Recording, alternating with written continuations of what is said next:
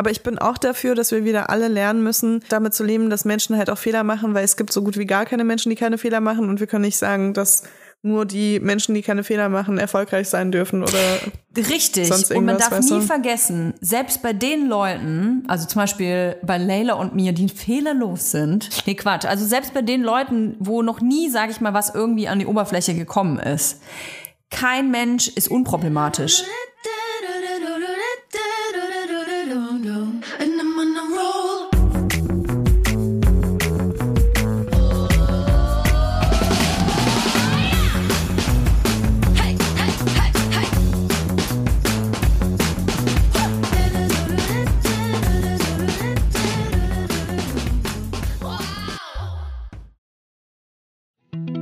Jetzt kommt Werbung. Wir kommen zu unserem heutigen Werbepartner und das ist Koro. Bei Koro Drogerie findet ihr super viele qualitativ hochwertige Lebensmittel, Snacks, Trockenfrüchte, Nussmuse und vieles mehr. Und die sind auch noch richtig preiswert. Wie machen die das nur, Toja? Wie machen die das? Das fragt ihr euch wahrscheinlich auch. Punkt 1 sind vor allem die effizienten Großpackungen. Das bedeutet nicht nur weniger Verpackungsmüll, was ja einfach geil ist für alle. Nicht nur für die Umwelt, sondern auch für den Müllhaushalt zu Hause. Und natürlich können Koro dafür auch bessere Preise anbieten, weil sie direkt vom Großhändler sozusagen das weitergeben an den Endkonsumenten. Und sie suchen immer wieder neue, individuelle und ungewöhnliche Lösungen, um das alles viel transparenter zu machen.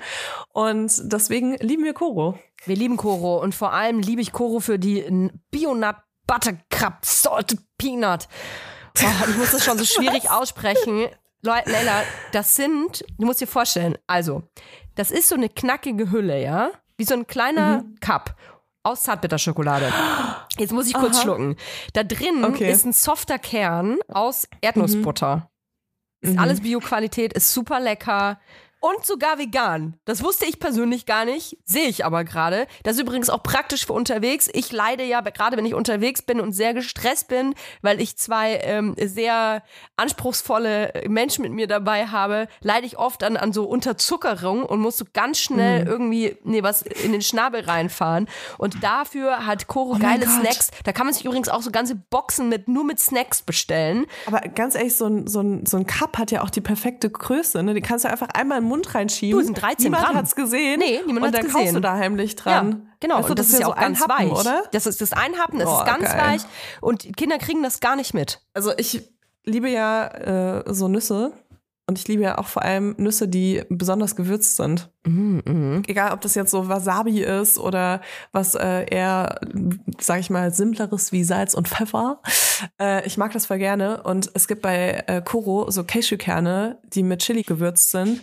Und das Krasse ist einfach, so, was denkst du, was so ein halbes Kilo Cashewkerne kostet, wenn du es im Supermarkt kaufst, ne? Ein halbes Kilo? Einfach, bestimmt 20 Euro oder so. 25? Hier kosten halt 500 Gramm Cashewkerne mit Chili, 12,50 Euro. Und das, finde ich, ist ein Preis-Leistungs-Verhältnis, da kann ich mir gut und gerne so eine halbe Packung reinziehen, ohne dass ich mir denke, dass ich mich damit verschulde. Und deswegen, also ich liebe einfach diese gewürzten, ich habe bei Koro auch noch nie eine eklige Gewürzmischung auf Nüssen gehabt oder so. Irgendwie hat mich alles immer überzeugt bei denen. Und natürlich auch ohne Geschmacksverstärker, was ich auch mal ganz gut finde. Und ja, deswegen, also schaut euch auf jeden Fall mal diese Nussmischung oder Gewürznusspackung an. Super geil, auch so abends vom Fernseher, einfach um noch was wegzusnacken. Ja, vor allem, das ist ganz praktisch, weil die Packung, die wird nicht so schnell leer und da hat man dann das Gefühl, nicht so viel gegessen zu haben, weißt du? Wenn man dann so eine Kilotüte vor sich hat. Übrigens auch großartig für Müsli-Fans. Gerade wir zu Hause mit den kleinen Menschen haben hier eine richtige Müsli-Festival jeden Morgen. Und da gibt's bei Koro mega geile Optionen, weil es einfach diese großen Säcke sind, zum Beispiel so gefriergetrocknete Erdbeerscheiben sind ja hardcore im Rennen. Wenn man so kleine Packen aber immer kauft, das ist super teuer und man hat sehr viel Müll. Da seid ihr bei Koro richtig. Wir haben natürlich auch einen Code für euch mit dem Code VIBERS. Alles groß geschrieben. Spart ihr 5% bis zum 31. Dezember diesen Jahres. Das ist geil. Einzulösen auf korodrogerie.de, koro-shop.at oder koro-shop.ch. Und alle Infos findet ihr wie immer auch in unseren Shownotes. Werbung Ende. Hallo und herzlich willkommen bei einer wahnsinnig erwachsenen Folge Weibers. Oh mein Gott, Toja, wir sind beide über 30 und ab jetzt wird sich dieser Podcast für immer verändern. Ah, oh, nochmal herzlichen Glückwunsch. Jetzt darf ich quasi als Vergangenheits-Toja, der Vergangenheits-Leila, gratulieren ganz offiziell. Du bist 30 Jahre alt. Wir haben ja unfassbar also wirklich, das kann man eigentlich nicht im Podcast erzählen. Wir haben ja so eine krasse Party gefeiert in Berlin. Ich war total besoffen. Ich habe extra für dich mir so einen Sauftag eingeräumt. Wir haben das ganze Grill Royal auseinandergenommen. Ich hatte dann noch eine Austernvergiftung, muss man dazu sagen. Aber es hat sich trotzdem gelohnt. Und wie findest du die Brillantenkette, die ich dir geschenkt habe? Hast du die noch um? Oder? Ein bisschen billig. Deswegen habe ich sie ausgetauscht. Ja. Aber... ja, danke trotzdem, ne? Okay. Also ich meine, es geht ja bei Geschenken auch mehr so um die Intention und das, muss ich sagen, war schon echt sehr eine schöne Geste von dir. Ja, die 8.000 Euro, die waren gut angelegt auf jeden Fall. Ja, so eine Scheiße, scheiß die Wand an, besser gesagt. Ich war natürlich nicht in Berlin und ey, ohne Kack, Leila. Ich meine, also es war so... Len und ich haben telefoniert am Morgen meiner Abreise und zwar ungefähr eine Dreiviertelstunde, bevor wir los zum Bahnhof wollten. Ich hatte alles schon gepackt, Koffer gepackt, alles gepackt, meine Snacktasche für den Zug. Das Kind war schon so halb angezogen, ich war komplett angezogen. Und dann hatten wir telefoniert und festgestellt, dass unsere Kids eigentlich gar nicht so richtig fit sind. Und weil ich eine Rabenmutter bin, hätte ich meins natürlich mitgeschliffen. Spaß. Ich muss mal ein bisschen aufpassen. Ich rede nicht, dass ich irgendwas Jugendamt am Hals habe, weil die Leute Ironie nicht verstehen. Nee, also unsere beiden Kinder waren nicht so ganz fit und haben wir gesagt, komm, wir verschieben das Ganze. Du tust ja jetzt, ob wir nur 2 Kinder haben, aber... Ja, die Zahl variiert. Eins von Leute 2. Eins von 2. Also 1 von 2 Kindern war auf jeden Fall nicht ganz fit. Und dann haben wir halt gesagt, komm, nee, wir machen das nicht. Ja, dann ging bei mir erstmal so ein Marathon los, weil ich erstmal die ganzen Sachen stornieren musste auch. Und das ging natürlich auch alles nicht. Hat sich der Fotograf nochmal zurückgemeldet? Ja, der Fotograf, der fotografiert uns hoffentlich nächsten Monat. Okay, cool. Das freut mich sehr, weil das ist immer so ein bisschen schmerzhaft, so spontan jemandem abzusagen, weil man sich das ja dann frei hält oder sogar halt ja irgendwie Sachen absagt deswegen und das... da habe ich mich auf jeden Fall gefragt. Nee, da ist alles gut. Aber cool. Da ist alles gut. Zug konnte ich nicht absagen. Da muss ich mal ein bisschen, über die Bahn schimpfen, ja. Ich will jetzt mal hier den Bushido raushängen lassen. Zur Abwechslung. Ja, und will mal ein bisschen mich über so Institutionen beschweren einfach, um da vielleicht was ins Rollen zu bringen. Pass auf, ich hatte mir ein Zugticket gebucht für das Kleinkindabteil. Kann ich übrigens jeder Familie oder auch Müttern, die alleine reisen, mega krass empfehlen, weil dieses Kleinkindabteil, da hat man wirklich so einen Bereich nur für sich, da passen auch so eigentlich nur so 2 Familien, also 2 Mütter mit Kindern rein, ne? Es ist richtig geil. Oder auch Väter, weil auch Väter mit ihren Kindern reisen können. Das habe ich zwar noch nie gesehen, aber es soll gehen. Die sind auf jeden Fall erlaubt. Also das ist nicht so ein Schild an der Tür, so durchgestrichen. Nee, es ist erlaubt. Und du musst aber ganz schön früh buchen, wenn du dieses Kleinkindabteil haben willst, weil es immer ausgebucht ist, weil es logischerweise pro Zug Sauerei eigentlich, aber es gibt pro Zug halt nur ein so ein Abteil, ne? Und ich hatte das bekommen, Leila, für die Hin- und für die Rückfahrt, weil ich früh genug gebucht habe. Und jetzt wollte ich stornieren. Ich wusste, dass ich kein Geld zurückbekomme, aber ich wollte das Ticket stornieren, damit die sehen, ich komme nicht. Damit eine andere Mutter oder eine andere Familie, ein anderer Vater mit seinem Kind dort reisen kann. Und das ging nicht. Das fand ich voll die Sauerei, weil ich mir dachte so, krass. Wieso? Ja, jetzt ist mein Geist vielleicht da mitgefahren. Ich hoffe, dass mein Platz trotzdem besetzt wurde. Und das Hotel, das konnte ich verschieben, Leila. Das heißt, cool. wir müssen uns dieses Jahr in Berlin sehen, weil es geht nur dieses Jahr. Und einen ganz lieben Gruß an den Hotelfachverkäufer, der an der Hotelkasse sitzt und die Buchungen macht. Soll ich dir sagen, wie der mich verabschiedet hat? Hm? Tschu-tschu. Kennst du so Leute, die so geil sich verabschieden? Tschu-tschu. Schön.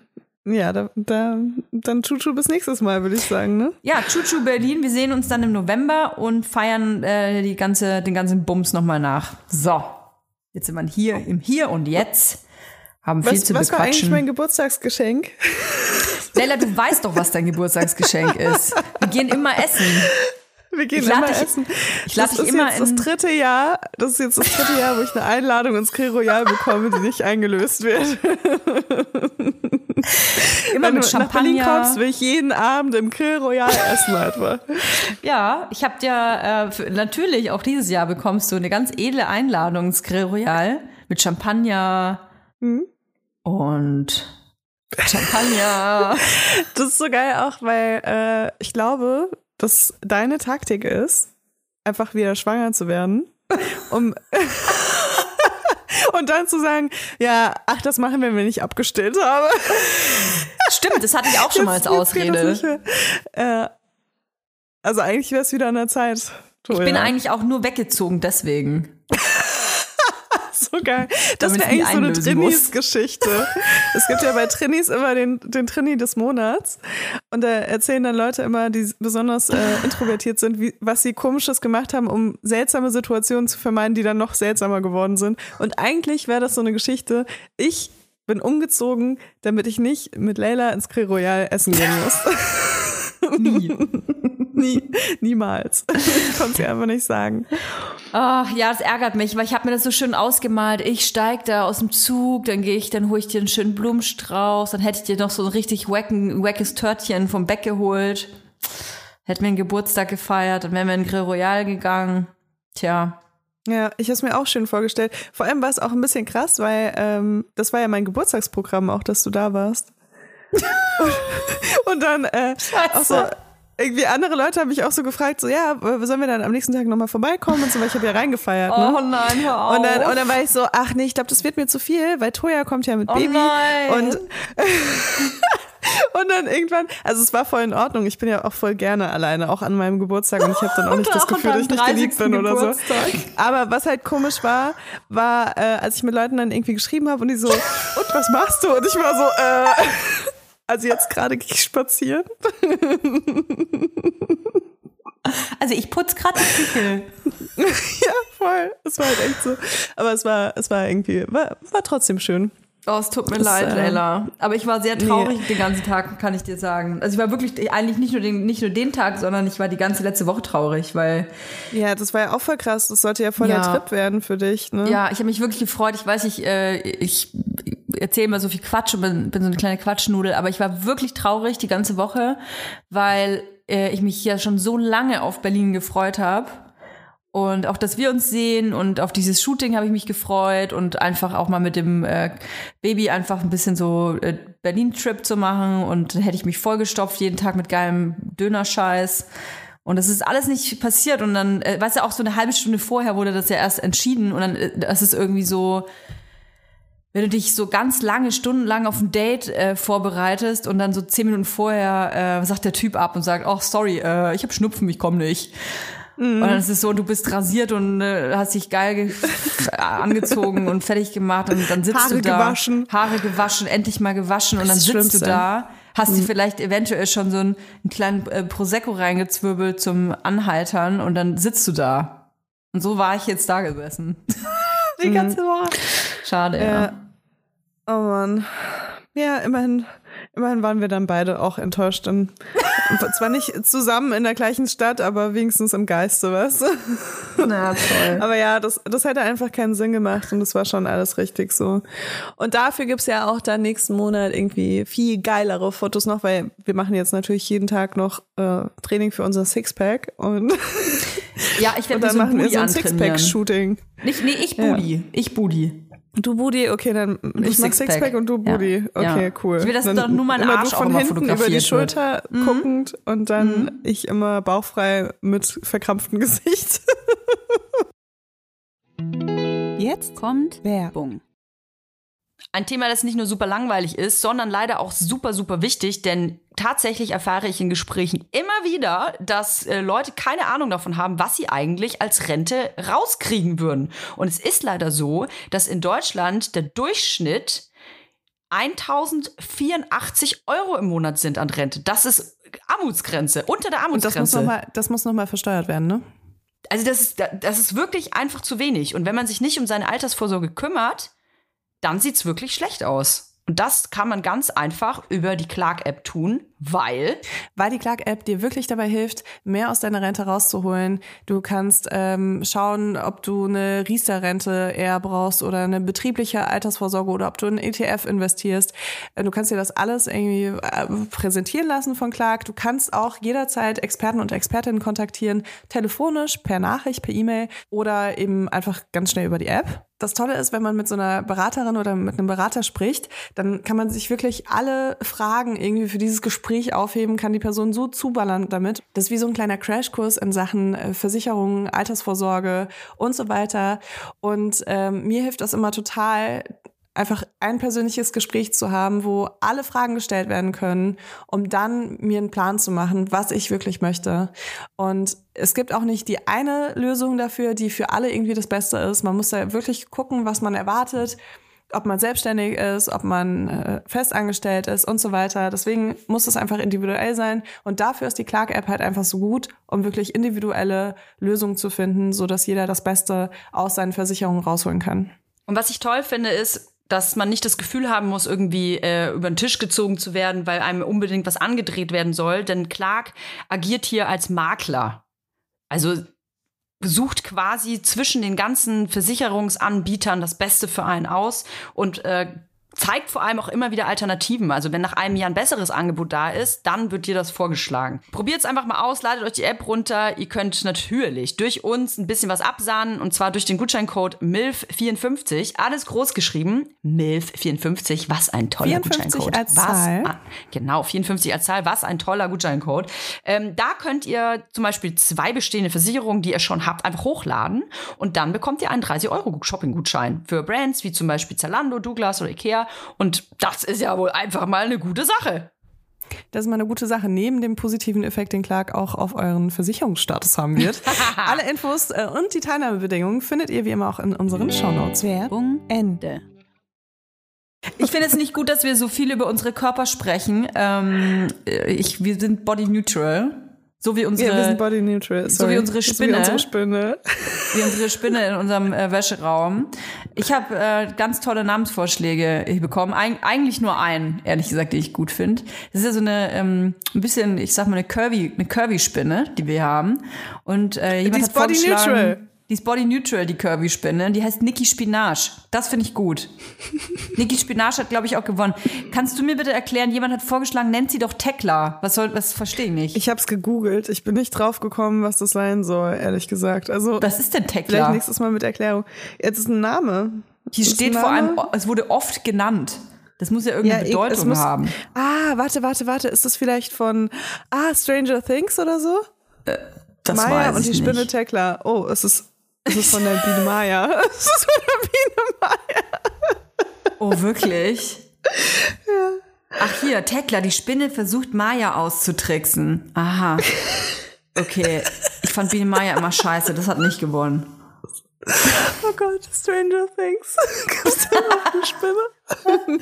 Vor allem, ich habe überlegt, so Stranger Things, wer hieß denn da Teukler? Hieß dieser Demogorgion, hieß der Teukler? Oh Mann, einfach so 2 Boomer, die seit Monaten kein Fernsehen mehr geguckt haben. Ich gucke sehr viel Fernsehen, Leila. Sehr viel. Sehr viel? Ich habe auch gestern was angeschaut, Toja. Sehr viel. Das ist überhaupt nicht gestellt. Sehr viel. Wir gucken sehr viel Fernsehen. Da werden wir auch später noch drüber sprechen, warum es wichtig ist, dass wir viel Fernsehen gucken. Wir wollen aber heute kurz über was anderes sprechen. Das hatte sich ja so ein bisschen aufgebaut in den letzten Wochen. Wir haben es einfach maßlos ignoriert. Jetzt sind wir very late to the party. Wir hatten ja Adam Levine in den Schlagzeilen. Das haben wir aber irgendwie wegignoriert. Und es ging viel um so Sexting und jetzt auch auf einmal über Lovebombing. Und dann haben wir ja beschlossen, das ist eigentlich doch ein Thema, mit dem wir auch Berührungen haben. Warum nicht drüber sprechen? Jetzt tun wir das und das finde ich richtig geil. Mit was wollen wir anfangen? Also die Hintergrundgeschichte von Adam Levine oder Adam Levine betreffend ist eigentlich, dass sich eine Ex-Affäre von ihm auf TikTok geäußert hat, darüber, dass sie eine Affäre mit ihm hatte, während er noch verheiratet war. Also er ist immer noch verheiratet mit einem Victoria's Secret Model, nämlich Behati Prinsloo. Und die bekommen gerade ihr 3. gemeinsames Kind. Und Es muss wohl so gewesen sein, dass Adam Levine seine Ex-Affäre gefragt hat, ob es okay wäre, sein drittes Kind nach seiner Ex-Affäre zu benennen, nämlich Sumner. Also auch nicht Summer, sondern Sumner. Und danach hat sie sich irgendwie auf TikTok darüber geäußert und dann kamen sehr viele Nachrichten von ihm auf, die er anderen Frauen geschickt hat. Also irgendwie hatte jeder dann noch in seinen DMs so ein Adam Levine DM hängen. Und dann wurden die alle veröffentlicht. Und das ist natürlich alles so ein bisschen, also da habe ich sehr viele Fragen zu, auf jeden Fall. Ich auch. Die erste Frage ist, du sprichst ja von einer Ex-Affäre. Er selber beteuert ja, er hat seine Frau nicht betrogen. Also es geht nicht darum, dass seine Frau betrogen hat mit dieser Ex-Affäre. Ich glaube, die hatte er davor irgendwann, so verstehe ich das zumindest. Sondern es geht eigentlich nur darum, dass er sexy sei dahingestellt, wer das sexy findet, aber sexy Nachrichten schreibt an andere Frauen. Also wenn wir jetzt von dieser TikTokerin Sumner ausgehen, dann war das so, dass sie eine Affäre hatten, die aber schon beendet war, aber die Affäre trotzdem stattgefunden hat, während er verheiratet war. Aha. Also da ging es auch schon um Betrug. Sie sagt, es ist passiert. Er sagt, es ist nicht passiert. Es gibt verschiedene Leute, die sich darüber geäußert haben. Aber ist das wirklich relevant, ist die andere Frage, weil... Also es geht hier um Sachen, die offensichtlich irgendwie im Einverständnis passiert sind, also laut Sumner auch.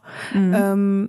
Sie sagt nicht, dass es nicht im Einverständnis passiert ist. Man weiß nicht genau, ob sie das so beschreibt, weil sie denkt, dass sie sonst die Böse in der Geschichte ist, weil er ja schließlich verheiratet ist und sich damit so ein bisschen diese Unschuld halt zurückholen will, oder ob sie sich wirklich in so einer ungleichmäßigen Machtposition gefühlt hat. Mhm. Das will ich nur so als Hintergrund sagen.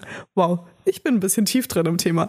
Und Levine hat sich ja auch schon dazu geäußert. Der hat nämlich gesagt, er habe in seiner sehr bedauernswerten Phase in seinem Leben schlechte Entscheidungen getroffen und auf diese Art mit anderen Frauen gesprochen. Aber er habe seine Frau nie betrogen, er übernimmt Verantwortung und sie stehen das als Familie durch und bla bla bla bla bla. Das Paar zeigt sich seitdem glücklich gemeinsam mit ihren Kindern. So.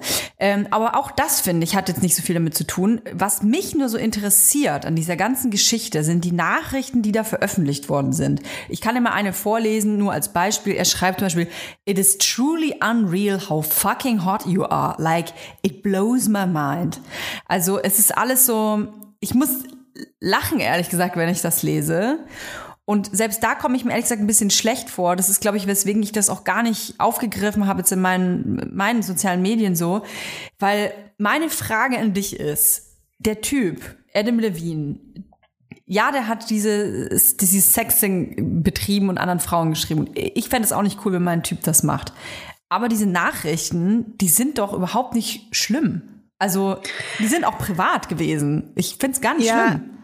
Also, ich muss auch sagen, klar, dieses Betrügen, ne, wenn das irgendwie so stattgefunden hat, ist irgendwie schon nicht cool. Aber ehrlich gesagt, ist es halt auch vor allem nicht cool für seine Frau. Und also wir als Publikum, weiß ich nicht, ob das so unsere Aufgabe ist, ihn dafür zu rügen, wenn das seine Frau schon nicht macht, so nach dem Motto, weißt du? Mhm. Also da war ich schon so ein bisschen so, ich weiß nicht genau. Also ich finde das super wichtig, wenn man über so Sachen spricht, wenn sie nicht im Einverständnis passiert sind. Dann finde ich das wahnsinnig wichtig, dass wir als Gesellschaft sagen, das geht so nicht, weil da einfach wirklich viel zu lange weggeschaut wurde bei solchen Geschichten. Aber wenn das irgendwie so, ja, also wir sind nicht die Frau, die betrogen wurde, falls das so war. Und dann, ja, es ist irgendwie, denke ich, da schon so, es ist nicht so richtig... Weil wir machen uns ja auch drüber lustig. Also ich sage jetzt extra wir, weil wir ja irgendwie die Community sind oder die Menschen, die das lesen. Man macht sich dann darüber lustig, weil die Nachrichten natürlich an mancher Stelle so ein bisschen unbeholfen wirken und so ein bisschen, keine Ahnung. Ich glaube, ich habe solche Nachrichten bekommen, da war ich so 16, 17, 18. Also es könnte auch ein sehr junger Typ gewesen sein, der diese Nachrichten schreibt. Voll. Und man denkt sich dann, sehr unsicher. Ja, man wirkt ein bisschen unsicher so und auch so ein bisschen geil. also so ein geiler, unsicherer Typ, der jetzt sich ein bisschen, der irgendwas schreiben muss, um sich gleich einen zu rubbeln. So ein bisschen klingt das so. Und was mich halt so ein bisschen stört an dieser Geschichte ist, dass wir uns natürlich darüber lustig machen, weil wir uns dann sagen, ah, guck mal, jetzt kommt da so ein krasser Promi, so ein Rockstar, so ein cooler Mega-Popstar und der kriegt es nicht hin, irgendwie sexy Nachrichten zu schreiben, guck mal, wie peinlich der ist. Und dann fühlt man sich selber so, ich sag mal so, vielleicht als was Besseres endlich, weil man, das ist ja immer das, warum man zu Promis aufschaut, weil die immer besser sind als man selbst und dann catcht man denen bei solchen Nachrichten, denkt sich, so, jetzt bist du der Loser. Ja, was auch super krass ist, es gab so viele Reaktionen und Reels und Videos und TikToks darüber, dass Adam Levine ein Victoria's Secret Model betrogen hat. So von wegen, Mädels, wir können aufhören, es zu versuchen, weil guck mal, sogar ein Victoria's Secret Model wird betrogen. Wow. Und dann auch so mit diesem Unterton so von wegen, guck, es liegt gar nicht an uns, aber irgendwie wird es ja trotzdem thematisiert, dass es an uns liegt, oder weißt du? Also es geht ja, also irgendwie war das auch alles so mega weird und ich habe das deswegen auch so, also ich habe es auch erst so gar nicht richtig mitverfolgt und dann war ich aber trotzdem, also weil unsere Redakteurin hat uns das ins Briefing mit reingepackt und dann habe ich da doch mal ein bisschen recherchiert, aber ja, diese Nachrichten, die sind alle so leicht unangenehm auf jeden Fall und es ist halt auch krass, dass die dann einfach so veröffentlicht werden und dass man dann so in der Öffentlichkeit sich darüber lustig macht. Mhm. Also so. Aber ja, es geht halt alles, aber dieser ganze Promi-Kult geht eigentlich auch immer darum, oder dieser Klatsch- und Tratsch-Kult, sich mal kurz irgendwie ein bisschen besser zu fühlen als jemand, der wahnsinnig viel erfolgreicher ist als man selbst. Mhm. Stell dir mal vor, deine Nachrichten werden jetzt veröffentlicht, die du irgendwann mal geschrieben hast, als du noch Single warst. So. Schrecklich. Ich meine, ganz ehrlich, bei mir ist da auch super viel dabei, wo ich einfach ausprobiert habe, was funktioniert, weil es gibt kein Buch, wo drin steht, also doch, gibt's leider, aber ich bin froh, dass ich die nicht gelesen habe. Aber wenn du jetzt nicht irgendwie so Pickup-Artist-Bücher zu Hause rumliegen hast, wo ganz genau beschrieben wird, was die beste psychologische Taktik manipulative Art ist, genau, gut anzukommen, da probierst du auch voll viel aus und dann schreibst du mal irgendwie da was Lustiges, dann schreibst du da mal was irgendwie so ein bisschen Freches vielleicht und mal da hier, weißt du? Also, gerade diese Cheeky-Nachrichten. Also jeder, der schon mal irgendwie sich gerade jemandem so angenähert hat, wo es dann irgendwann sexy wurde, vielleicht weil man sich irgendwie gut findet, dann kriegen diese Nachrichten natürlich irgendwann so einen verschärften Touch. So. Und natürlich ist es eine Balance, die man selber auch finden muss. Was genau finde ich dann sexy und was finde ich kenne auch dieses Gefühl, wenn man selber Nachrichten bekommt, ich denke so, oh, unangenehm. Ja, der denkt jetzt, dass er mich voll scharf macht mit diesen Nachrichten und eigentlich ist es so mega peinlich, sowas wie, hey, weißt du was, ich habe gerade einen total harten Schwanz, würdest du den gerne mal sehen jetzt? Und ich sitze vielleicht gerade irgendwie, weiß ich nicht, über meinem Nudeltopf und bin total vollgeschmiert und denke mir so, nee, gerade nicht. Also jeder kennt diese Situation.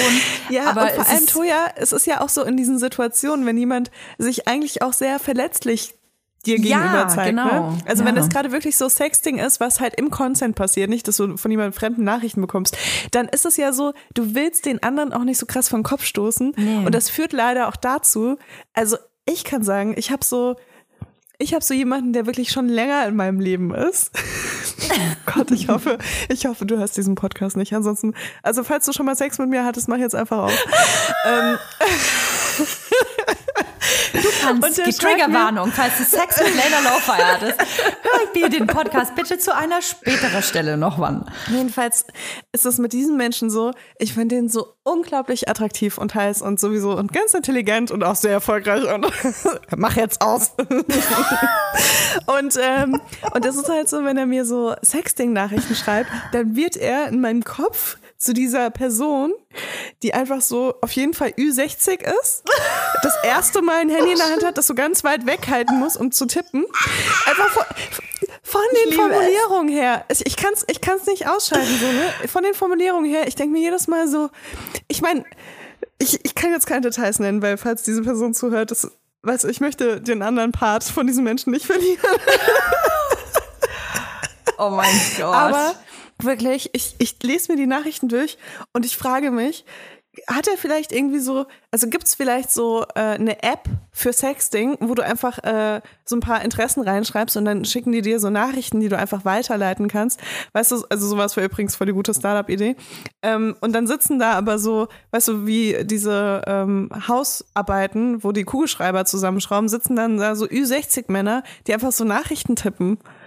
Ja, aber sind die dann so überkreativ oder? Nein, es sind die Formulierungen. Okay. Es sind die Formulierungen. Es gibt, weißt du, ich finde, ältere Männer benutzen andere Wörter für so sexuelle Sachen. Mhm. Die sagen dann ganz oft so, zum Beispiel, benutzen die geil ganz anders, als wir das jetzt machen würden in unserer Generation. Und es gibt einfach so ein paar Wörter, oh Gott, ich muss das einfach sagen, aber naja, stell dir vor, du schickst ein heißes Foto und jemand antwortet mit Weißt du? Das ist jetzt nur ein Beispiel, das ist natürlich nicht passiert, aber stell dir mal vor, Toja. Und im Endeffekt machen wir gerade genau das, was wir auch kritisieren. Oder auch geil, lecker, lecker. Oh ja, sowas, genau sowas. Sowas, Toja. Oder ernsthaft. Und miam, miam, miam. Ernsthaft, wirklich. Und es sind so Formulierungen, die ich wirklich gar nicht, also in meinem Sprachgebrauch habe und wo ich auch nicht weiß, wo das herkommen kann, weil dieser Mensch halt einfach unter 40 ist. So. Oh Gott, ich komme in die Hölle dafür. Ich weiß jetzt schon, dass das rauskommt. Ich kann das einfach nicht.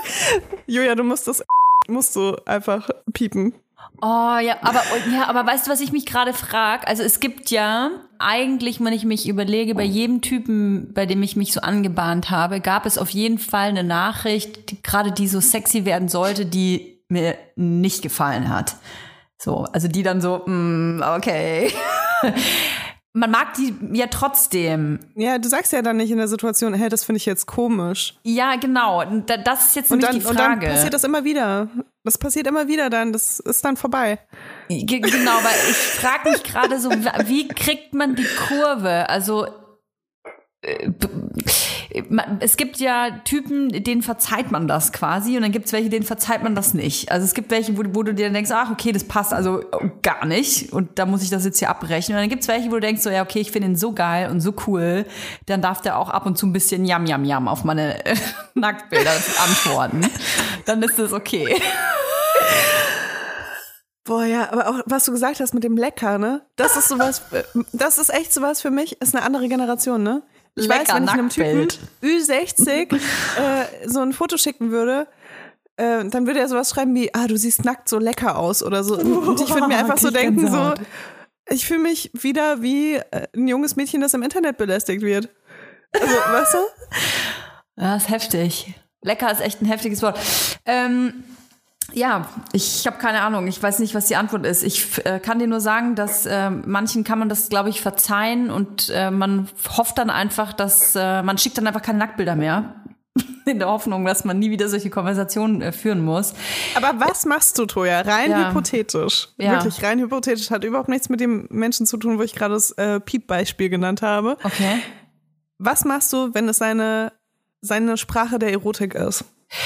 Ich glaube, es kommt drauf an, in welchem Stadium wir sind. Also, wenn wir jetzt in einer Beziehung wären oder das eine Affäre wäre, mit der man sich öfter trifft, so, ne, wo es dann wirklich ja auch darum geht, wir treffen uns, weil wir zusammen Spaß haben wollen und weil wir uns geile Sachen ins Ohr flüstern wollen, dann würde ich das ansprechen, weil sonst ist ja der Grund unseres Treffens obsolet. Oh Mann, aber okay, also Beziehung, verstehe ich. Ja, und auch Affäre. Würde ich wahrscheinlich auch ansprechen. Aber Affäre, ansprechen, das beendet ja eigentlich sofort die Affäre, würde ich sagen. Weiß ich, das ist ja schon sowas, finde ich was nicht. So, finde ich nicht. Aber eine Affäre ist ja wie eine Beziehung, nur ohne dieses Fundament. Weißt du? Ja, du hast recht, ohne Schimpfen. Genau, also eigentlich alles ohne Kritisieren auch. Ich finde, man kann es ja auch lustig lösen. Ich würde da gar nicht so ein Fass aufmachen und das auch vielleicht auch nicht verschriftlichen, sondern ich würde es dann vielleicht im Nebensatz sagen, so ist wie, hey, wenn ich dir das nächste Mal ein Nacktbild schicke, dann weißt du, was ich geil finde, wenn du geil sagst und nicht miam, miam, miam. Und dann kannst du ja aus Spaß nochmal miam, miam, miam, miam. Also ich würde das der Person schon irgendwie mitteilen, dass das für dich vielleicht nicht the sexiest way ist. Also vor allem, wenn du die Person nochmal treffen willst. Wenn es dir egal ist, die Person nochmal zu treffen oder es eh so ausplätschert, dann ja, fuck it. Aber ich finde, wenn es das schwierig. Wert ist, wenn die Person das wert ist, dann würde ich es, glaube ich, schon sagen. Also die Person, über die ich spreche, die sehe ich schon auch länger schon, ne? Okay. Und ich denke mir halt irgendwie so ein bisschen... Ich denke mir so, das ist dann Schicksal. Wenn es da nicht passt, dann ist es einfach Schicksal. Dann macht man es entweder nicht oder man macht es halt mit jemand anderem. Es ist halt manchmal so schade. Ich bin halt so, beim Sexuellen bin ich total so, ich stehe da total drauf, wenn du das und das machst, um Leute da irgendwie in die richtige Richtung zu leiten, weißt du, wenn mir irgendwas nicht gefällt. Aber so bei dem, es ist irgendwie, ich finde, Leute sind da so verletzlich und ich glaube wahrscheinlich, weil ich mich selbst auch so sehe, weil wenn ich irgendwie ein heißes Foto schicken würde und mir würde jemand sagen, oh, weißt du, ich fand das richtig schön, wenn du das und das machen würdest, dann würde ich mir auch denken, hallo, appreciate it bitte, weil dafür habe ich jetzt echt hier so, gut, vielleicht nicht ganz so viel Mut wie andere Menschen, aber ich habe da Mut zusammengenommen, das jetzt so loszuschicken. Und das geht ja auch so ein bisschen um Kommunikation. Und wenn du das Gefühl hast, mit jemandem nicht gut kommunizieren zu können, dann denkst du dir, glaube ich, in den wenigsten Fällen, obwohl, ja gut, wenn es eine Beziehung ist, dann willst du daran arbeiten. Aber alles andere... Aber wir dicken da so deep gerade. Ich finde, das ist ja schon, da geht's ja schon um so ein Urkommunikationsproblem. Das sehe ich auch so. Wenn du merkst, die Kommunikation stimmt mit jemandem nicht und das Flirten stimmt mit jemandem nicht, dann sage ich auch, okay, wie soll das denn in einer langjährigen Beziehung dann funktionieren? Dann würde ich das auch vorher schon abbrechen oder in den ersten Zügen abbrechen. Aber wenn das wirklich nur sowas ist wie Miam, Miam, Miam oder lecker oder übrigens für mich auch ganz ekelhaft ist dieser Smiley, der so die Zunge rausmacht. So, weißt du, dieser Lecker-Smiley. Das habe ich nämlich auch schon bekommen auf so Bilder. Dann, glaube ich, kann man das einfach sagen, weil wenn sonst alles passt, und der Typ ist einfach nur zu stumpf, um nicht zu checken, dass lecker einfach ein Wort ist, das dir nicht passt. Ey, es kann ja auch sein, dass deine Ex das total geil fand oder eine andere. Oder dass dein bester Freund gesagt hat, hey, guck mal, ich glaube, die stehen da voll drauf, wenn man lecker, lecker schreibt.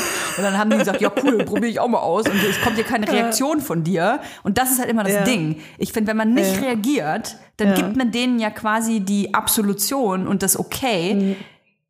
Hey, ich finde es total sexy, dass du lecker, lecker schreibst.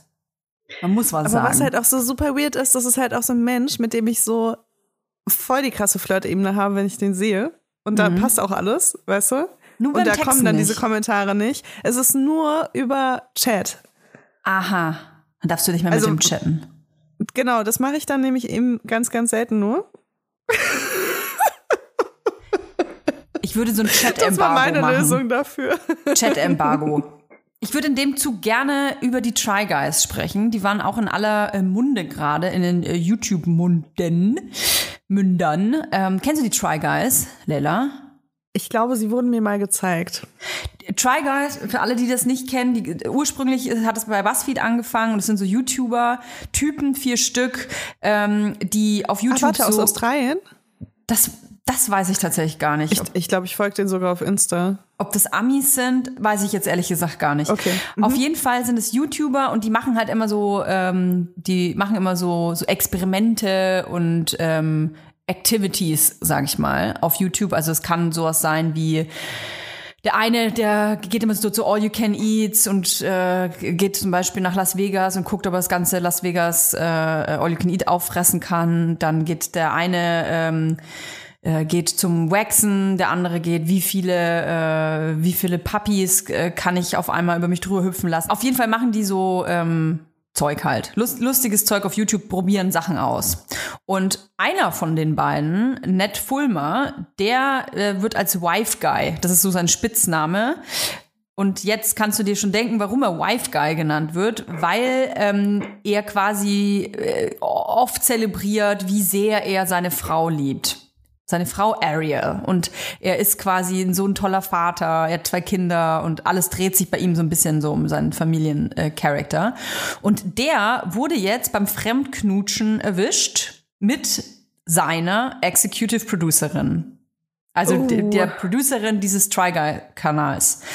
Und es war übrigens bei einem Harry Styles Konzert. Wer will da nicht rumknutschen? Auf jeden Fall ist daraufhin Fans von dem Account aufgefallen, dass Ned, also The Wife Guy, auf einmal nicht mehr im Intro zu sehen war von den Try Guys. Also er wurde offensichtlich rausgeschnitten aus Videos.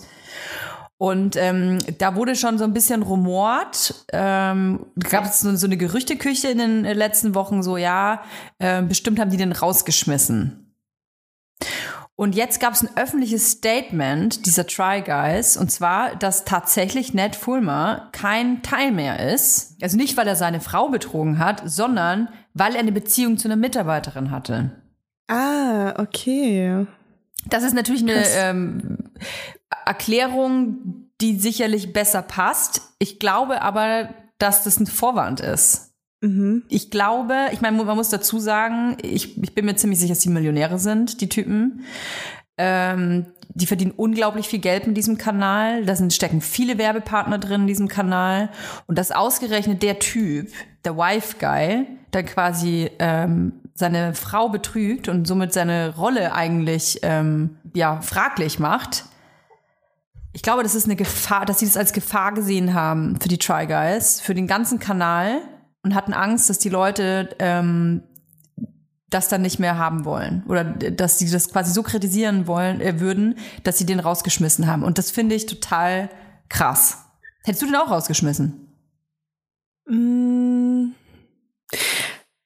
Also, ich bin ja immer bei diesen Machtsachen, ne? Also, ich finde, man muss halt immer gucken, wenn der halt so ein super berühmter Millionär ist, ne? Und dann kommt halt eine Mitarbeiterin und der knutscht mit ihr rum auf dem Harry Styles Konzert. Gut, sie ist Executive Producerin des Try Guys Kanals. Ja, aber da würde ich mich trotzdem mal kurz fragen, ob das cool ist. Weil es ist trotzdem seine Angestellte. Mhm. Weißt du? Mhm. Also von daher, ich kann das schon ein bisschen so verstehen, aber ja. Was ist, wenn es einvernehmlich war? Wir kennen ja gar nicht die ganzen Details darüber. Deswegen, nee, wahrscheinlich hätte ich es nicht gemacht. Wahrscheinlich hätte ich halt das angesprochen und hätte geguckt, ob das alles cool ist für alle Beteiligten. Für seine Frau natürlich wahrscheinlich nicht, aber. Was ist, wenn es einvernehmlich war, das Fremdknutschen? Also wenn diese Executive Producerin, wenn die das auch wollte. Ich meine, vielleicht waren die halt beide betrunken und haben halt aus Versehen rumgeknutscht. Ja, ich finde es jetzt nicht so krass, aber also ich meine aus der Perspektive von jetzt einem Kollegen oder einer Kollegin, weil also aus meiner Perspektive, wenn ich mit jemandem zusammen wäre und betrogen werden würde, dann wäre das schon eine krasse Sache für mich, glaube ich, weil das einfach so ein krasser Vertrauensmissbrauch ist. Gar nicht so, also wie ihr wisst, bin ich da nicht so, was Eifersucht angeht oder so, aber Vertrauensmissbrauch ist für mich schon einen Todsünden in der Beziehung. Nein, aber es ist schon irgendwie das Krasseste, glaube ich, was man machen kann. Also er selber hat ein Statement abgegeben. Okay, was hat er dazu gesagt? Ich übersetze mal auf Deutsch. Er hat gesagt, die Familie sollte immer meine Priorität sein, aber ich habe den Fokus verloren und hatte eine einvernehmliche Beziehung am Arbeitsplatz. Okay. I'm sorry for any pain that my actions may have caused to the guys and the fans, but most of all to Ariel. Also er entschuldigt sich bei seinem Team und auch bei seiner Frau Ariel. Er sagt auch, the only thing that matters right now is my marriage and my children, and that's where I'm going to focus my attention. Mhm. Ich finde das irgendwie krass, weil vielleicht, weil ich die auch schon so lange verfolge. Für mich ist er Teil dieser Try Guys und für mich wäre es eine viel interessantere Entwicklung gewesen, weil ich finde, dass wir in unserer Online-Gesellschaft falsch mit Fehlern umgehen. Ich finde eine komische Fehlerkultur und den Umgang damit. Ich glaube, ich hätte es viel interessanter gefunden, wenn er drin geblieben wäre und man hätte das irgendwie aufgearbeitet. Aber vielleicht ist es auch der falsche Platz dort. Man, es ist halt, ja, ich weiß es auch nicht, Leila. Aber weißt du, ich finde es immer irgendwie, es hat so ein Geschmäckle, wenn jemand Scheiße baut und dann weg vom Fenster ist. Weil man sich dann irgendwie, dann beschäftigt man sich quasi so eine Woche, solange man halt so eine Aufmerksamkeit hat in der Community mit diesem Skandal. Und dann ist die Person weg vom Fenster und dann wird auch nicht mehr drüber geredet. Aber ist es nicht viel interessanter, dass man sowas mitnimmt, weil es einfach Teil von uns ist, dass solche Fehler passieren können und dass man zeigt, hey, mir ist Scheiße passiert, aber man versucht das irgendwie das klingt jetzt komisch, aber man versucht, das Teil des Charakters werden zu lassen. Also auch der Umgang damit. Ich weiß, was du meinst. Ich glaube, es kommt halt immer so ein bisschen auf die Perspektive drauf an, ne? Und auf ganz viele Details, die wir niemals kennen werden. Also ich finde es wahnsinnig schwer, mit einer Person den Rest meines Lebens zu verbringen, kann ich sagen. Mhm. Deswegen, ich kann so diesen Grundgedanken dahinter, kann ich auch irgendwie verstehen, vor allem wenn dann Kinder im Spiel sind, man verheiratet ist, dann ist man halt nicht so, also im besten Fall natürlich, es sei denn, man ist ich, ist man dann nicht so, dass man sagt, oh, ich habe gerade Bock auf jemand anderen, jetzt lasse ich mich scheiden und trenne meine Familie und alles Mögliche, damit ich mal mit jemand anderem schlafen kann, ne? Mhm. Aber es ist halt nicht immer Raum dafür, dass man dann halt in der Beziehung darüber spricht und sich da so ein bisschen Freiraum schaffen kann, weil nicht alle Menschen dafür offen sind, eine offene Beziehung zu haben oder eben auch mal sowas bewusst zuzulassen. Und deswegen, also keine Ahnung, ich bin immer so, wenn ich das so höre, dass Leute so lange verheiratet sind und Kinder haben, ich sehe das auch irgendwie nochmal anders, wenn die dann sich außerhalb da so ein bisschen Bestätigung holen. Mhm. Weil ich kann das zwar nicht nachvollziehen, weil ich noch nie irgendwie 10 Jahre verheiratet war und 3 Kinder hatte, aber ich kann das natürlich nachvollziehen, dass man irgendwann in der Beziehung vielleicht auch mal Bock hat, mit jemand anderem zu schlafen. Und je nachdem, wie stark dieser Wille ist dazu, klar, weißt du, also es ist irgendwie menschlich. Fast schon. Und damit will ich das nicht rechtfertigen, weil ich finde Betrügen trotzdem super schlimm und ich finde es einen ganz krassen Vertrauensmissbrauch. Aber dieses Bedürfnis danach, von jemand anderem mal irgendwie auch so begehrt zu werden, kann ich schon irgendwie verstehen. Mhm. Gut, vielleicht ist es auch in dem Fall ein bisschen besonders, weil wenn man schon den Titel Wife Guy hat und irgendwelche Do-it-yourself-Videos mit seiner Frau auf dem Kanal macht, weißt du, da gibt's dann auch so Videos, das heißt Try Eve, also Try Wives. Da machen dann die Frauen der Partner, probieren irgendwas aus. Zum Beispiel bei Trader Joe's probieren die dann irgendwelche Lebensmittel aus und so.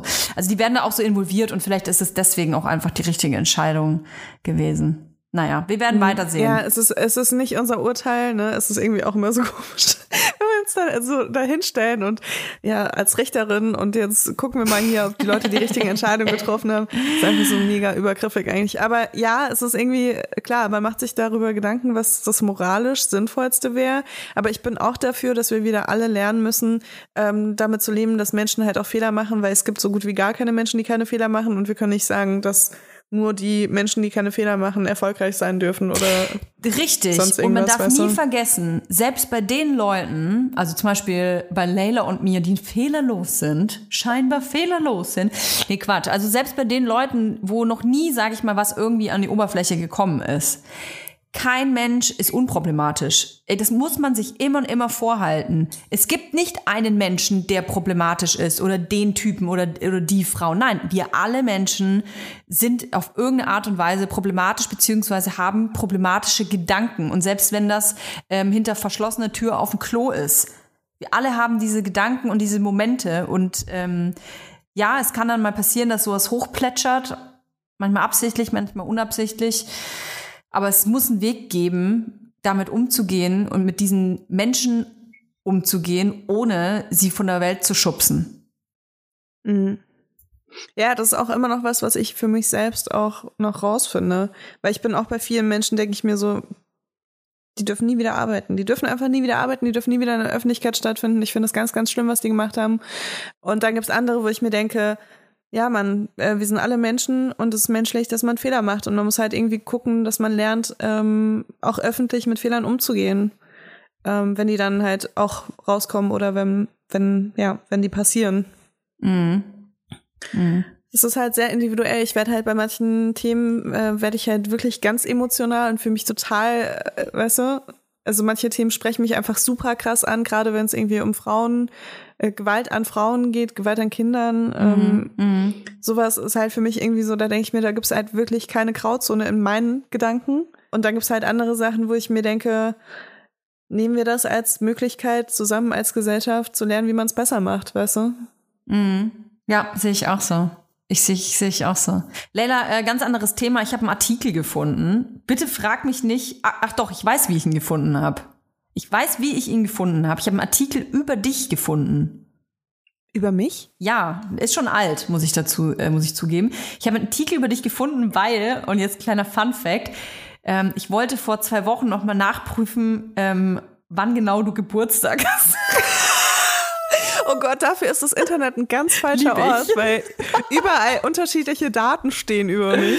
Ja, aber Wikipedia kann man ja aufholen. Die letzten 2 Wochen oder 3 Wochen sind auf jeden Fall mehrere Artikel über mich auf RTL Online rausgekommen. Und keiner dieser Artikel ist fehlerfrei. Also in jedem Satz steht irgendwas Falsches. Egal, ob das Jahr, in dem ich Mutter geworden bin oder mein Alter. Einmal stand da, glaube ich, 34 oder so. Und wo ich geboren bin, 35. Wo ich aufgewachsen bin, was ich beruflich mache, warum wir Besser als Sex beendet haben. Alles falsch einfach, wo ich mir so dachte, so okay, wow, ihr wolltet einfach nur mal wieder dieses Video von meinen Brüsten, wo ich im Dschungelcamp war, posten und hattet keine Lust dafür. Irgendwas sich auszudenken. Das mit dem Alter finde ich ja immer so lustig, weil ich mich dann immer frage, woher haben die Leute die Zahl?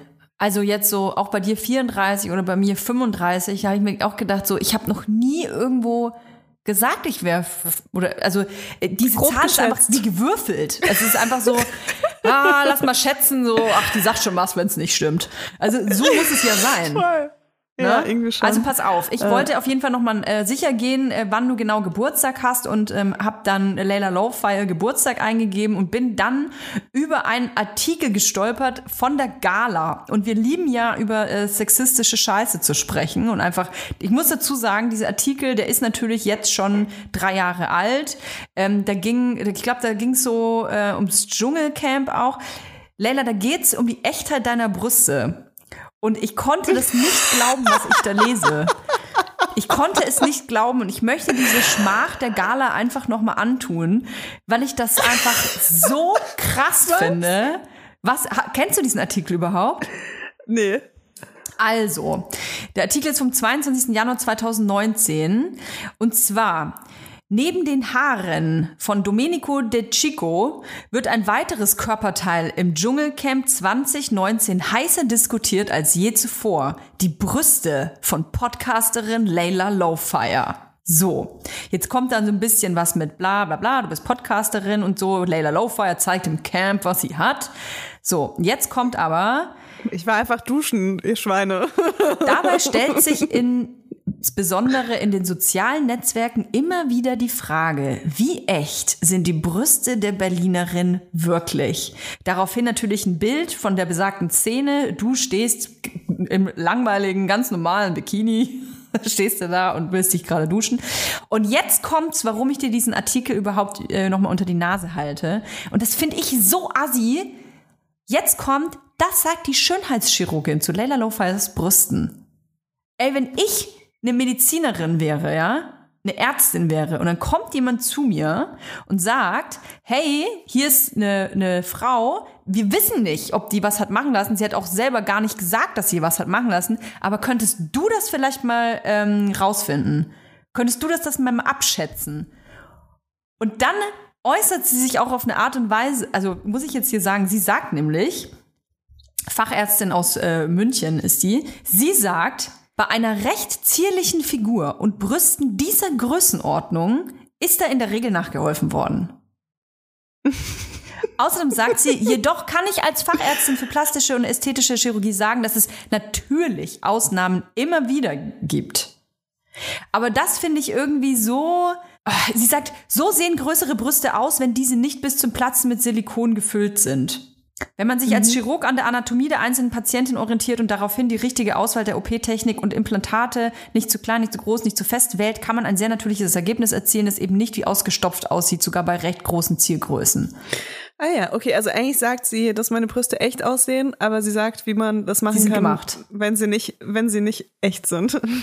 Sie sagt, sie sehen relativ, es gibt Ausnahmen, also du wärst eine Ausnahme, aber die Regel, sie sagt ja, ist da in der Regel nachgeholfen worden. Das finde ich irgendwie, wenn man Ärztin ist, kann man überhaupt solche, also...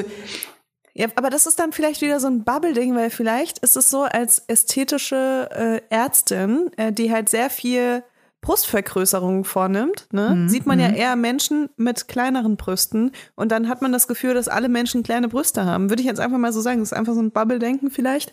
Ich zum Beispiel als Gründerin eines Bademoden-Labels für alle Größen habe das Gefühl, sehr viele Frauen, sehr, sehr, sehr viele Frauen haben sehr große Brüste mit einer schmalen Taille.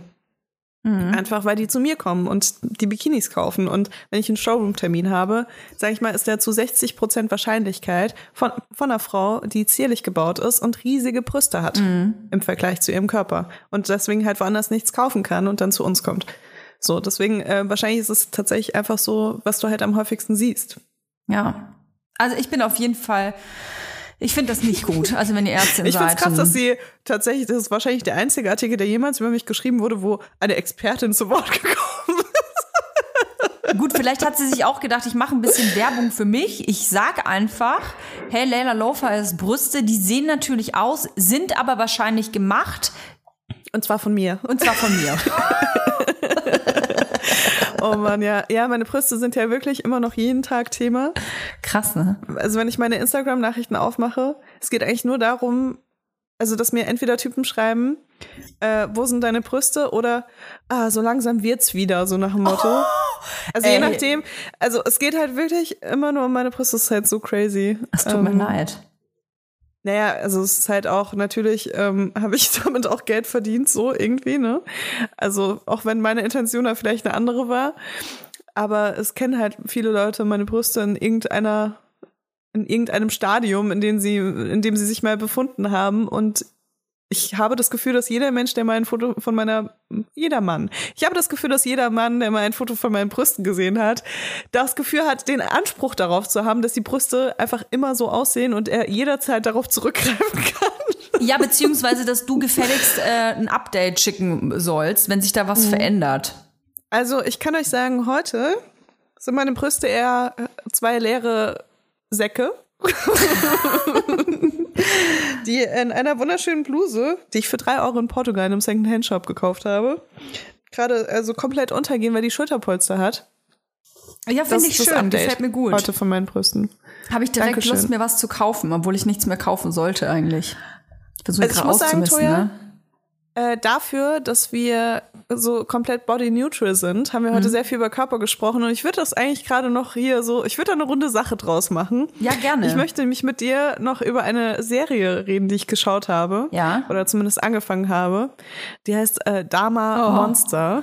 Ich habe auf Instagram bei dir schon gesehen, du hast sie abgebrochen? Ja. Nach 20 Minuten. Schaust du nicht so True Crime Sachen normalerweise? Doch, sogar eigentlich sehr gerne. Also, als allererstes muss ich sagen, ich bin so ein kleiner Angsthase und ich habe erstmal meinen kleinen Angsthasen an den Ohren festhalten müssen, als ich gesehen habe FSK 18. Da war ich schon so, weil wenn irgendwas FSK 18 ist, dann ist da auf jeden Fall ein bisschen Schmackes drin, ne? Und ich hatte natürlich im Vornherein schon erzählt bekommen, um was es da geht. Wer Dahmer war, das beruht ja auf einer echten Begebenheit, also True Crime, wie gesagt. Magst du vielleicht kurz darüber reden? Ja, der Typ hat halt Menschen abgeschlachtet, bei sich zu Hause, vor allem junge Männer, unter dem Vorwand, Fotos machen zu wollen. Er hat auch Fotos gemacht. Vor allem junge schwarze Männer, oder? Vor allem junge schwarze, homosexuelle Männer. Und hat die dann im wahrsten, also wirklich regelrecht abgeschlachtet so und hat die dann auch bei sich zu Hause aufbewahrt und verspeist Teile. Und alleine diese Fakten, die waren für mich, glaube ich, im Vornherein schon so, das ist vielleicht ein bisschen zu doll für mich. Und dann habe ich nach 20 Minuten ausgemacht, weil ich finde, dass die Serie so gut produziert ist. Also der Schauspieler ist der Wahnsinn, der ist ja auch hier American Horror Story, spielt er ja auch mit, ne? Der den Dahmer spielt. Die Kamera ist der Wahnsinn, Screenplay, Kostüm, ich finde alles so geil. Das baut so eine Spannung auf. Und ich habe ausgemacht, als in der Szene, wo quasi das erste Opfer in der Serie neben ihm auf dem Bett sitzt und du quasi davon ausgehst, das war's jetzt. Und dadurch, dass ich ja wusste, was mit dem wahrscheinlich passiert, habe ich gedacht, das kann ich nicht. Und es war irgendwie, ich weiß nicht, ich war schon so müde und ich war traurig wegen Berlin und war mental angeschlagen. Und ich dachte, boah, jetzt kann ich nicht noch zugucken, wie der arme Typ da noch gegessen wird. Oh Mann. Genau. Dann habe ich ausgemacht. Und dann ist es mir irgendwie zu doll und man muss auch dazu sagen, dass es, ich habe mir die Kritik vorher auch schon durchgelesen, also so bin ich überhaupt auf die Serie aufmerksam geworden. Kann ich vielleicht ganz kurz sagen, die Serie wird auch kritisiert, es gibt viele Fans von der Serie, aber sie wird auch kritisiert, weil gesagt wird, die Familien der Opfer, die werden retraumatisiert, weil da natürlich viel Rassismus mit reinspielt. Es ist eine extreme Form der Gewalt, die da reinspielt. Und dass natürlich der Täter, der Mörder selbst so ein bisschen... Ich will nicht sagen, dass er glorifiziert wird, weil das ist schon ein Monster, das da gezeigt wird, aber er wird stilisiert. Also es ist halt so eine Kunstfigur und man kennt das ja, dass es viele Fans gibt auch von so Serienmördern, nicht weil sie die irgendwie treffen wollen, sondern weil es halt Charakter werden. Und das hat der Typ halt irgendwie nicht verdient. So, und das verstehe ich. Mhm. Ja, in der Serie wird auch so seine Kindheit nochmal erzählt. Mhm. Und das ist ja auch was man immer ganz gerne macht bei Serienmördern, weil sich so viele Menschen dann fragen, wie ist es dazu gekommen, dass dieser Mensch so ist. Aber es führt eben auch dazu, dass man schon fast sympathisiert und mit den Serienmördern. Hat. Genau, weil man dann weiß, okay, das und das ist passiert irgendwie. Oh krass, ja klar, dann verstehe ich, warum er Serienmörder geworden ist. Aber dadurch verliert man natürlich den Bezug zur Realität, nämlich, dass es überhaupt nicht irgendwas gibt, was es entschuldigt, dass man mindestens 17 Menschen umbringt. Und also ja, es ist auf jeden Fall eine krasse Serie. Ich habe mir das nicht durchgelesen. Ich habe nur gesehen, dass du das gepostet hast. Ich habe gesehen, dass es auf Platz 1 bei Netflix gerade ist. Und habe gesehen, dass unsere Redakteurin das als Thema auch vorgeschlagen hat für den Podcast. Und dachte mir so, okay, bevor ich mir jetzt irgendwas durchlese, schaue ich mir das an. Habe mir gestern irgendwie noch so 3 Folgen angeschaut, glaube ich, davon. Wirklich? Oder 2. Ja. Boah. Ich bin dabei eingeschlafen. Ich weiß echt nicht, was das mit mir macht, wenn ich im Schlaf diese Sachen anschaue. Boah, heftig. Ja. Aber ja, aber wie fandst du es denn? Also ich fand es auf jeden Fall, ich fand es krass gut gemacht. Das war so das Erste, was mir aufgefallen ist. Mhm. Und dann, muss ich sagen, schaue ich super viel True Crime. Also nicht nur... Aber ich auch. Aber das ist schon anders. Sondern auch diese Dokumentationen. Und ich glaube, man stumpft mit der Zeit schon ein bisschen ab, auch wenn man so viel True Crime anschaut, weil man halt... Ja, weißt du, ich auch so. Also, es gibt so viele super krasse Soziopathen, die richtig schlimme Dinge tun. Und wenn du dir einfach sehr oft Serien über diese Menschen anschaust, dann ist es irgendwie... ein bisschen normaler vielleicht, als es sein sollte. Von daher habe ich mir da jetzt nicht so viel Gedanken drüber gemacht. Ich habe jetzt heute aber auch natürlich die Kritik daran gelesen und klar, total, also jede Dokumentation, oder jede Serie, jeder Film, der auf einer wahren Begebenheit basiert, wo Menschen krass zu Leid gekommen sind, ist immer irgendwie auch eine Bereicherung an den Opfern. Kann ich total nachvollziehen. Ich meine, das ist ja auch schon, wenn es so um Dokus geht über Prominente oder so, die unter der Öffentlichkeit gelitten haben, und du guckst dir diese Doku an, wo beschrieben wird, wie, weißt du, so Amy Winehouse, wie die darunter gelitten hat, dass alle irgendwie über sie berichtet haben, und du merkst so, oh fuck, ich gucke gerade einen Bericht darüber an, weißt du, also ich bin genauso eine Person. Oder ein sehr prominentes Beispiel, Tommy Lee und Pam, also Tom und Pam kam ja auf Disney, glaube ich, wo ja Pamela Anderson selbst über diese Doku gesagt hat, es ist so eine fictional Miniserie, ne? Ich muss dazu sagen, ich fand die halt übergeil, die Serie mit Tom und Pam. Ich habe die so weggesuchtet, ich fand die so geil und habe dann, als ich quasi die letzte Folge gesehen hatte, halt ein bisschen dazu recherchiert und habe dann erst gesehen, dass Pamela Anderson selbst gesagt hat, ey, bitte guckt euch das nicht an, weil so war ich nicht. So möchte ich nicht gesehen werden. Und Pamela Anderson macht wohl mit Netflix zusammen nochmal eine neue Doku, wo sie sagt, ich erzähle meine Geschichte jetzt selbst. Ja. Okay. Ja, es ist irgendwie krass. Also ich verstehe das. Da gab es noch so ein bisschen Kritik auch, weil Netflix die Serie zu LGBTQ eingeteilt hat. Und ja, das haben sie aber wieder rausgenommen, ne? Das haben sie wieder rausgenommen, okay. Das haben sie ja, gleich wieder rausgenommen, ja.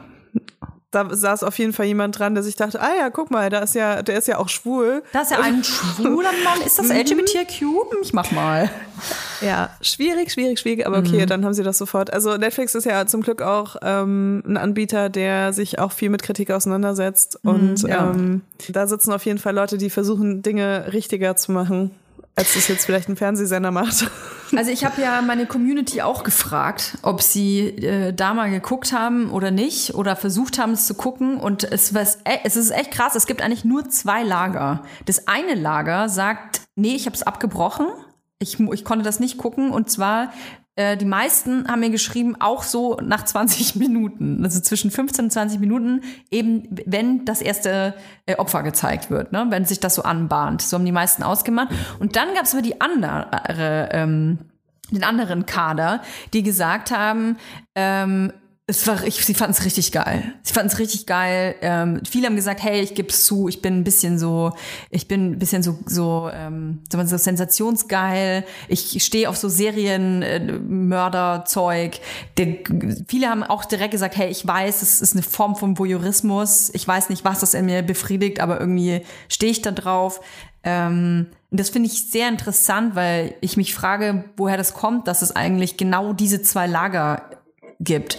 Du kennst ja auch von Leuten, die das lieben, in so Horrorfilme reinzugehen, und da können so viele Arme abgehackt werden und Vergewaltigungen da sein, und denken sie, ach ja, noch eine, und denen macht das irgendwie vermeintlich gar nichts, und die anderen müssen aufstehen und rausgehen. Da gehöre ich zum Beispiel dazu. Echt? Kannst du keine Horrorfilme anschauen? Also so Splatter? Es ist thematisch unterschiedlich. Also wenn ein Film sehr brutal ist, habe ich kein Problem damit. Also ich stehe voll krass auf so The Boys zum Beispiel, diese Serie Superman. Also da wird ja dauernd was abgeschlachtet. Da stehe ich total drauf so. Ja, okay. Das ist ja immer so kurz und lustig irgendwie schon fast. Also es ist ja Nee, das so ist nicht unbedingt, muss nicht unbedingt lustig sein, also nicht zwangsläufig, das darf richtig heftig brutal sein. Ich habe nur die erste Folge gesehen. Es gibt ja auch viele Tarantino-Filme, die sehr brutal sind, aber wenn das eine Form von einer künstlerischen Brutalität ist, ich hoffe, das ist richtig formuliert, dann gucke ich das gern. So, aber wenn das True Crime ist und es geht vor allem um einen Machtmissbrauch, so, also wenn jemand gegen seinen Willen, und es wird dann gezeigt, wie die Opfer leiden und Angst haben und so, das kann ich mir nicht anschauen, das geht nicht. Mhm. Ja, dazu kommen natürlich dann nochmal auch so rassistische Sachen dazu, also weil er halt irgendwie bei Dahmer jetzt, ja. Also generell, wenn ich auch sehe, so wie die Polizei dann auf die Opfer reagiert und so, schwierig. Wie hieß denn diese, sorry, dass ich da nochmal so einen Sprung mache, aber wie hieß denn nochmal diese Serie von diesen schwarzen Kids in New York, glaube ich, denen der Mord einer Joggerin angehängt wurde? When They See Us. Ja, genau, When They See Us heißt die Serie. Genau, und da geht's ja auch richtig krass. Da geht's ja um diese schwarzen Kids eben, die angeklagt worden sind, und zeigt auch so diesen Verfall eigentlich und diese Schwächen dieses Justizsystems in den USA. Und das musste ich ausmachen, When They See Us. Das hat ja auch ganz viele, hatte ganz, ganz krasse Reaktionen hervorgerufen, diese Serie, weil die eben auch so gut gemacht war. Ich konnte es mir aber nicht angucken, weil ich so gelitten habe mit der Darstellung dieser Kids, mir die so leid getan haben, dass ich ausmachen musste. Ja, ich bin halt auch so, also was ich echt gut mir anschauen kann, ist so Körper, die aufgeschnitten werden, abgeschnitten werden, alles Mögliche. Da habe ich überhaupt keine Emotionen zu. Aber so Ungerechtigkeiten. Ja. Da bin ich auch so, wie kann das denn passieren? Oder auch gerade so diese ganzen Diskriminierungssachen so. Da denke ich mir so, das ist so ungerecht. Also diese Person kann einfach wirklich gar nichts dafür, wie die gerade behandelt wird. Und da bin ich auch wirklich so, da sitze ich vom Fernseher und denke mir so, das geht einfach nicht. Ich fühle mich danach schlecht. Ich fühle mich danach, als ob die ganze Welt schlecht ist. Und habe so richtig dann auch so Weltschmerz danach tagelang, weil ich mir denke, wie kann das passieren? Wie kann das uns als Gesellschaft passieren?